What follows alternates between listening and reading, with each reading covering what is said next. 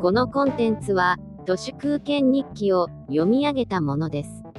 2021年6月6日日曜日、本日も私の自主的研究の成果を、ここに発表いたします。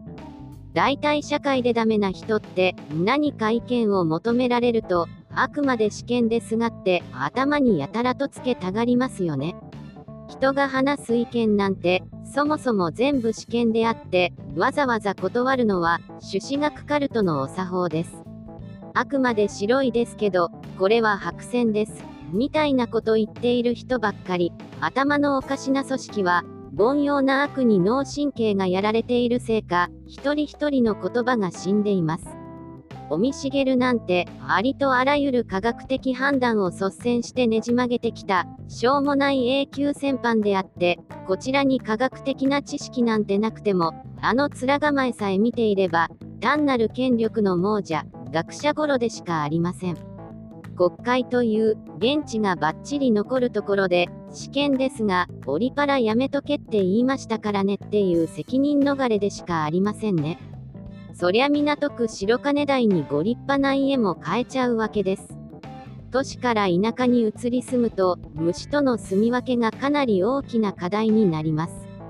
スズメバチの巣がベランダにできていたのですが、それがスズメバチの巣であることは、Google レンズで検索して初めてわかります。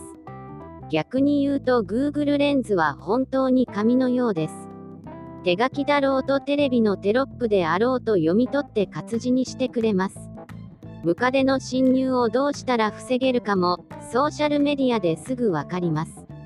トマトの脇芽をそのまんま土に植えると、苗になって根付くというのも、ネットで初めて知りました。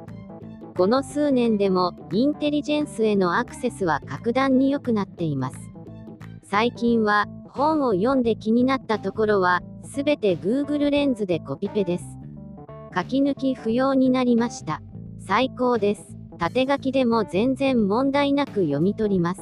たまに NHK のラジオニュースを聞くと、これは一つの飢餓感マーケティングだなと思うのは、ワクチン接種がなかなか進まないという報道は、そのまんまワクチンのとてつもない希少性を作り出しているわけで、果たして、そんだけたっといワクチンなら、職権を乱用して我先にワクチンを打とうとする卑しい主張がわらわら現れました。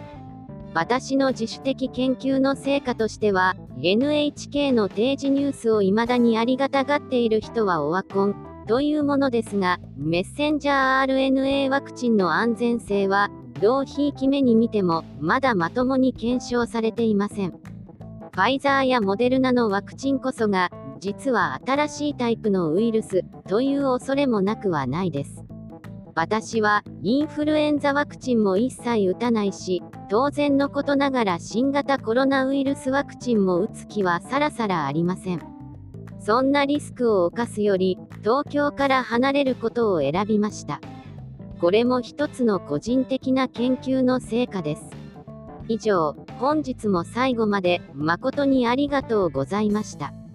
人の行く裏に道あり花の山。